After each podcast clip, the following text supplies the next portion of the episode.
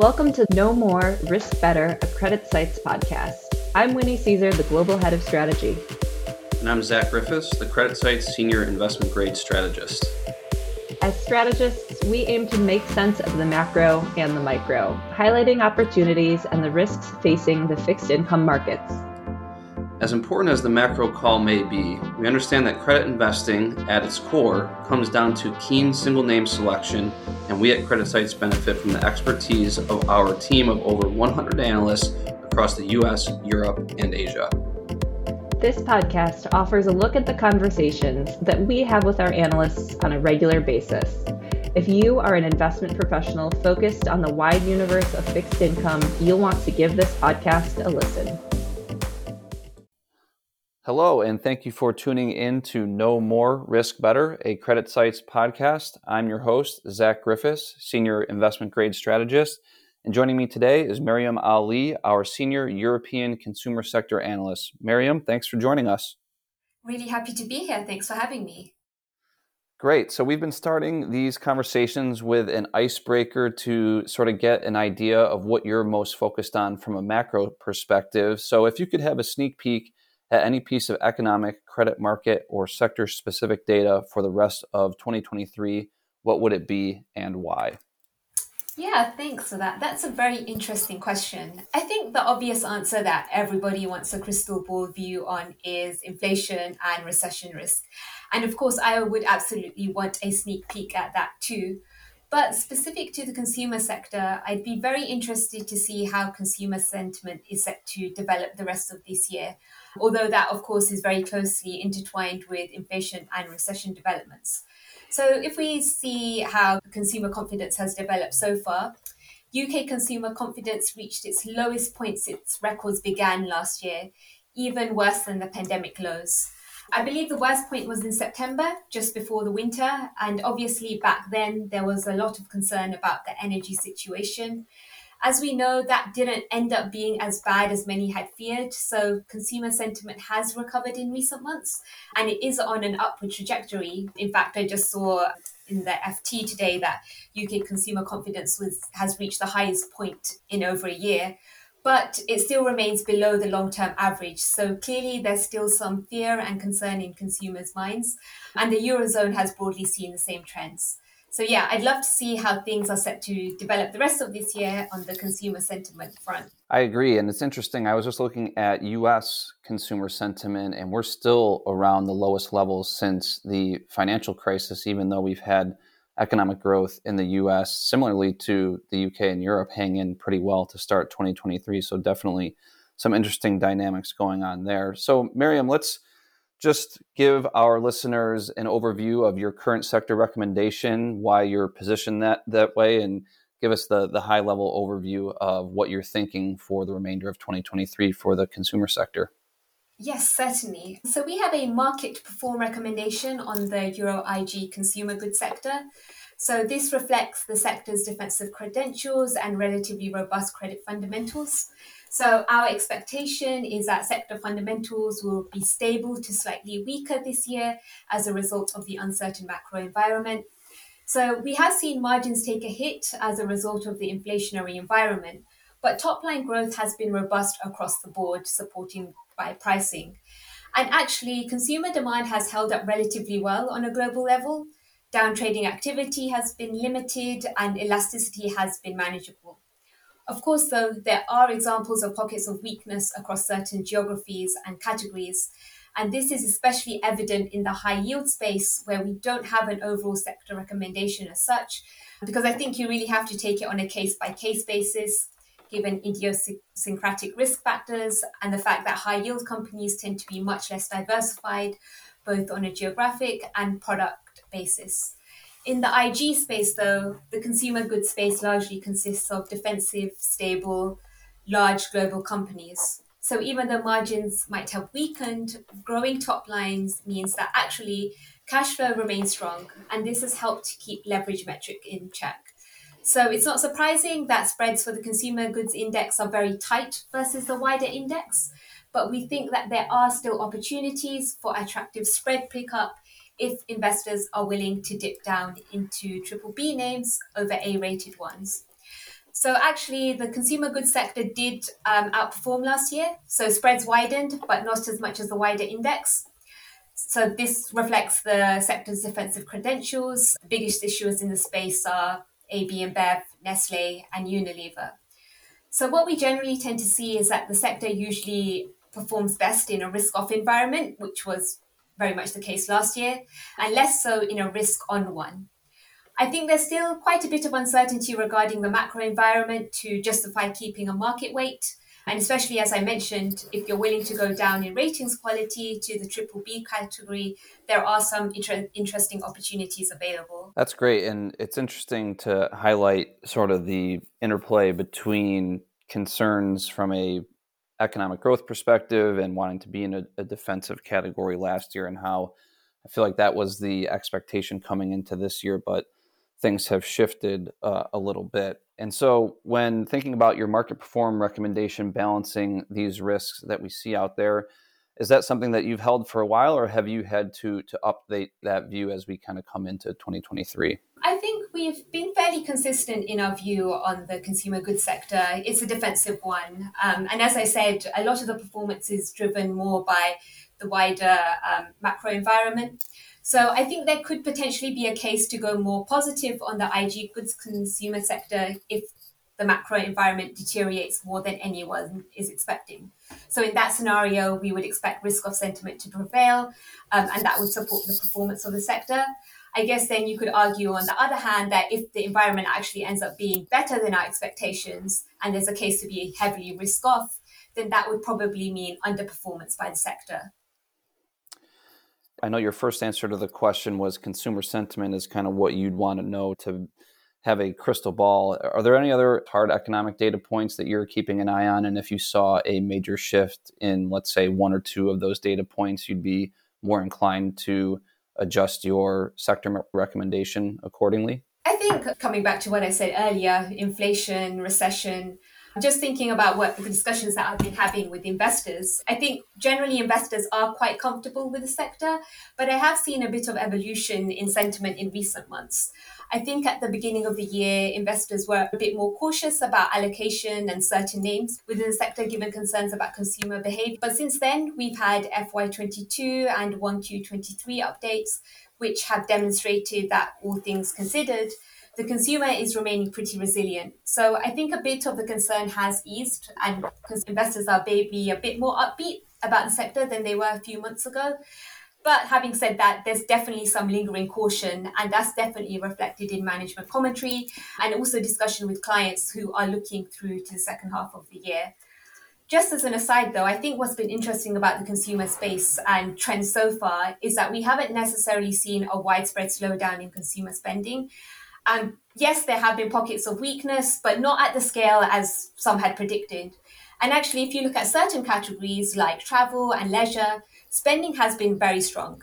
I think we probably all feel this, but after years of COVID restrictions and going without holidays and certain leisure activities, consumers don't want to cut back on that. And even if budgets are squeezed, they're finding a way to make it work. And that's also likely supported by the fact that consumers built up a lot of savings during COVID lockdowns. Yeah, we're definitely seeing that here in the US with the leisure and travel space holding up impressively well for an economic environment that seemed to be forecasted to be quite negative in, in 2023. It's been interesting to see how well some of those discretionary spending categories have held up. So, switching gears from the fundamental aspect of your recommendation, what are you expecting for new issue activity over the next six to 12 months? And what factors are you focusing on that will drive new deals or keep issuers on the sidelines? Uh, yeah, so we've actually already had a fair amount of issuance in the sector for the sector so far this year. Usually the usual suspects, so the likes of Unilever, Nestle, which are amongst the most frequent issuers in the space. We've also had Heineken and L'Oreal come to market to fund their bolt-on M&A activity, and this is in line with our expectations. So Heineken returned to the bond markets this year for the first time since 2020 to fund the acquisition of South African brewer Distell. That deal was announced in November 2021 and only closed in April this year, so that was a long time coming. Um, in contrast, we had L'Oreal a global beauty cosmetics giant. It announced its acquisition of Aesop, an Australian luxury beauty brand, in April this year, and it's already come to market to fund that acquisition. So both of those deals are of the bolt-on variety in the region of 1 to 2 billion euros. And that's broadly in line with broader sector trends. I think the sector seems to be moving away from mega deals. Bolt-on M&A is what management teams are preferring at the moment. That being said, we did have the Unilever GSK consumer healthcare episode last year. So never say never about the companies getting involved in bigger deals, even though that never went through in the end. Um, but for now, management teams across the space seem content to stick with bolt-on M&A, which could drive further issuance in the space. Um, at present, though, there aren't really any other deals that will need financing in the bond markets, but we expect more issuance for usual refi purposes and the usual opportunistic issuance for general corporate purposes. Generally, though, there isn't a huge need for issuance of this in the space because the names were very active in 2020, like a lot of companies out there, and balance sheets on the whole remain quite healthy and quite sound. So last year's issuance was a touch below 2021 levels. And our expectation is that 2023 will probably end up being around similar levels overall, um, especially since the maturity schedule um, is very similar to the prior year. Um, in terms of specific names to look out for, I would highlight Diageo, which is a spirits company. It's a very frequent issuer, but it hasn't uh, made an appearance appearance yet this year. We've actually had quite a flurry of issuance at the beginning of this week, so we've seen a number of names with upcoming refinancing needs in the next few months already tap the markets, and that includes the likes of Carlsberg, beer company, and French food company Danone. And the final thing I would mention in relation to new issuance is green and sustainability linked bonds. So, in previous years, we have been somewhat surprised by the lack of green and sustainability linked bonds in the European consumer space, especially since all the consumer names are so focused on ESG issues. But that dry spell did come to an end last year. So, we had new green deals from the likes of L'Oreal, Pernod Ricard, Coca Cola HBC, and Suzuka and they all have very different product focuses and subsector um, expertise. So I think that's potentially set the stage for more green issuance to come. That's certainly been a key theme that, that we've heard over the past year. It's been a little bit faster paced in Europe than, than what we've seen in the US, but certainly picking up. Maryum, of the deals that we've seen come to market in your space this year, how would you say investor receptivity has been? Yeah, I would say it's varied from issuer to issuer. So in some cases, for like the highly defensive names, you see next to no new issue concession. But then on the other hand, just using the example of Danone, French food company, it tends to trade very tight. It's triple B rated, but it trades very tight. And actually, its new issuance did come with a bit of new issue concession. So it suggests that investors are willing to push back in cases where pricing doesn't look attractive. But on the whole, I would say, given the nature of the sector, on the whole, investors are very receptive to deals when there is new issuance, new issue concessions. It doesn't tend to be a huge amount, but sometimes you get lucky and you get maybe five to 10 basis points, which is a lot for the consumer sector. Definitely. And I think you kind of hit this already, but just to revisit, are there any big issuers that you anticipate tapping the market over the next couple of months? I know you said there are already a couple deals in the market this week, maybe pre refunding some near term maturities. Is there anything that we haven't covered that's on your radar in the near term? I would say beyond Diageo, which um, I expect to come at some point this year, um, we can probably expect Nestle and Unilever to come back to the bond markets because they usually come to the markets multiple times. Also has a share buyback program. A couple of other names. Diageo actually also has a share buyback program. Nestle as well with a share buyback program.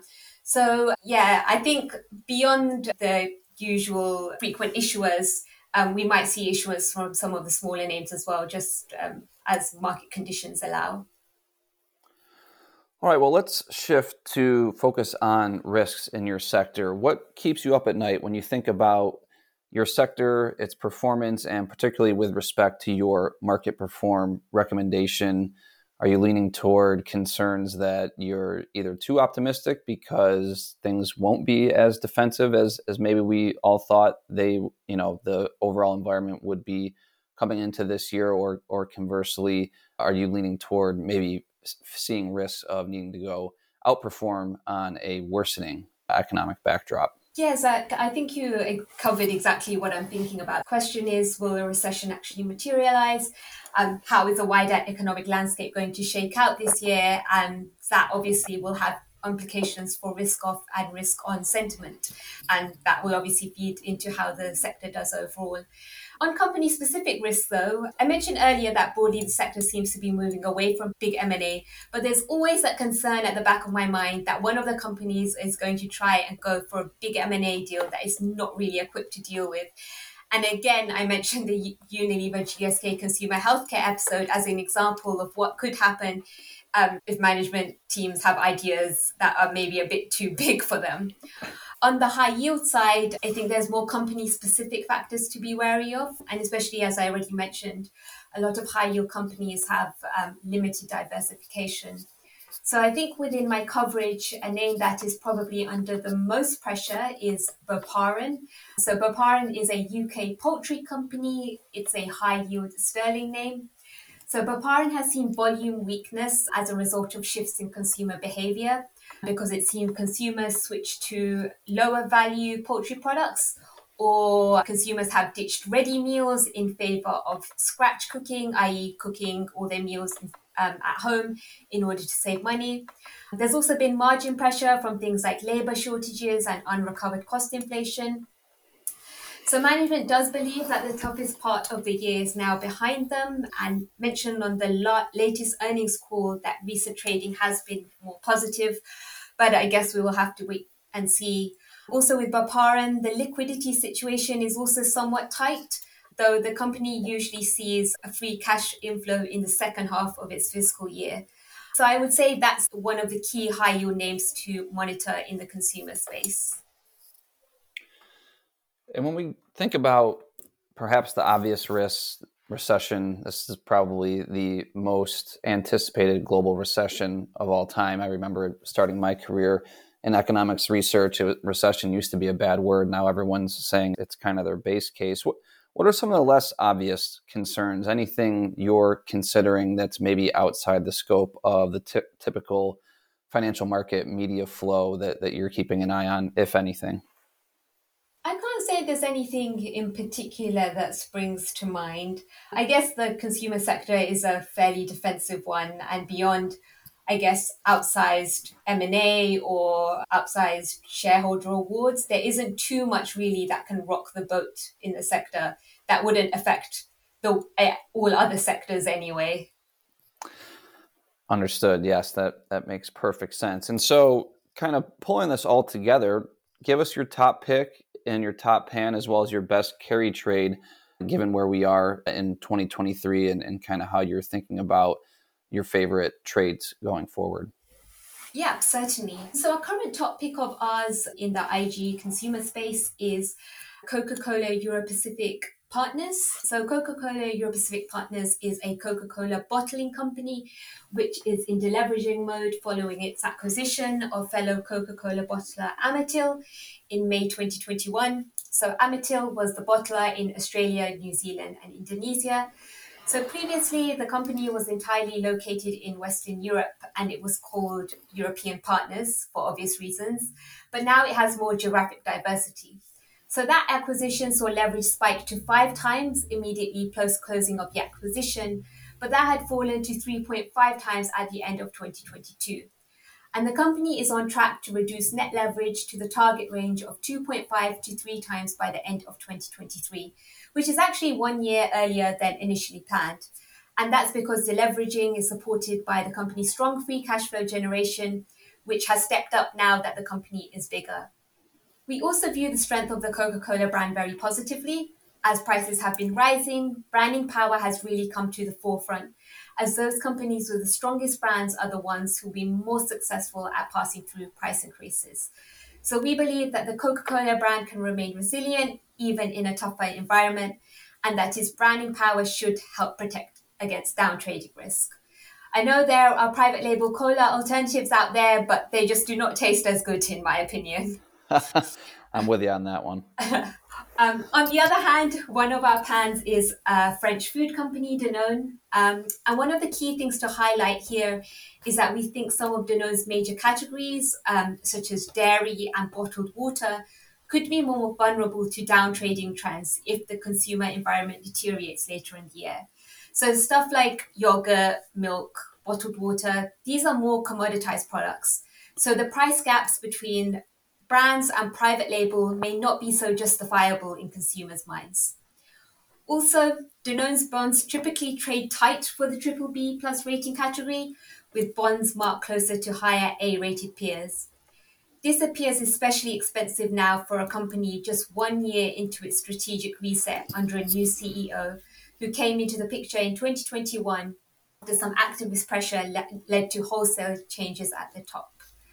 And finally, for those investors willing to dip down the ratings to pick up more spread, we have an outperform recommendation on JDE Peets. So it was recently upgraded to triple B at Fitch from triple B minus, but it is still rated Baa3 and triple B minus at Moody's and S&P respectively. So JDE Peets is a coffee company which has been heavily hit by inflationary pressures that caused operating margin to fall by 350 basis points last year to around 15%. Amongst our IG European consumer coverage, it faced the highest level inflationary pressures, but we continue to like the credit despite its margin um, margin troubles because its fundamental strengths include strong market and brand positioning, robust free cash flow, and we view the coffee category category as a resilient one. And in fact, despite the troubles of last year, net leverage still improved slightly in 2022 to 2.6 times as free cash flow generation remained strong during the year. That's great. A lot of great ideas there for our listeners to work with. And so, lastly, Maryum, I think this is kind of a fun one. If you had any words of advice for management teams trying to navigate the current economic and market environment in your sector, what would you tell them? That's a really great question. Hmm. I think my advice would be don't get distracted. I think the landscape has changed quite a lot over the past few years since the pandemic. It seems like there's been disruption after disruption since 2020, and you almost forget that it's not really normal to be facing so many headwinds in such quick succession. As a result, there's lots of things that management teams can be distracted by, but I think it's important to look through the short term disruption and focus on the long term. So don't get distracted, would be my bit of advice, but I know that's easier said than done. I think that's great advice for all of us trying to navigate these yes. markets. So that's I think that's a perfect place to end the discussion. Maryum Ali, our senior European consumer sector analyst, thank you so much for your time today. Thank you very much. And thank you all for tuning in. We'll catch you next time on our next episode of Know More Risk Better. Thank you. CreditSights disclaimer. All price references correspond to the date of this recording. This podcast should not be copied, distributed, or reproduced in whole or in part. Neither CreditSights nor its affiliates makes any representation or warranty as to the accuracy or completeness of any information contained in this podcast. CreditSights is not providing investment, legal, accounting, or tax advice, is not providing research or making any recommendations, nor is CreditSights offering or soliciting any transaction with respect to the purchase or sale of any security. The receipt by this listener of this podcast is not the giving of advice by CreditSights or its affiliates.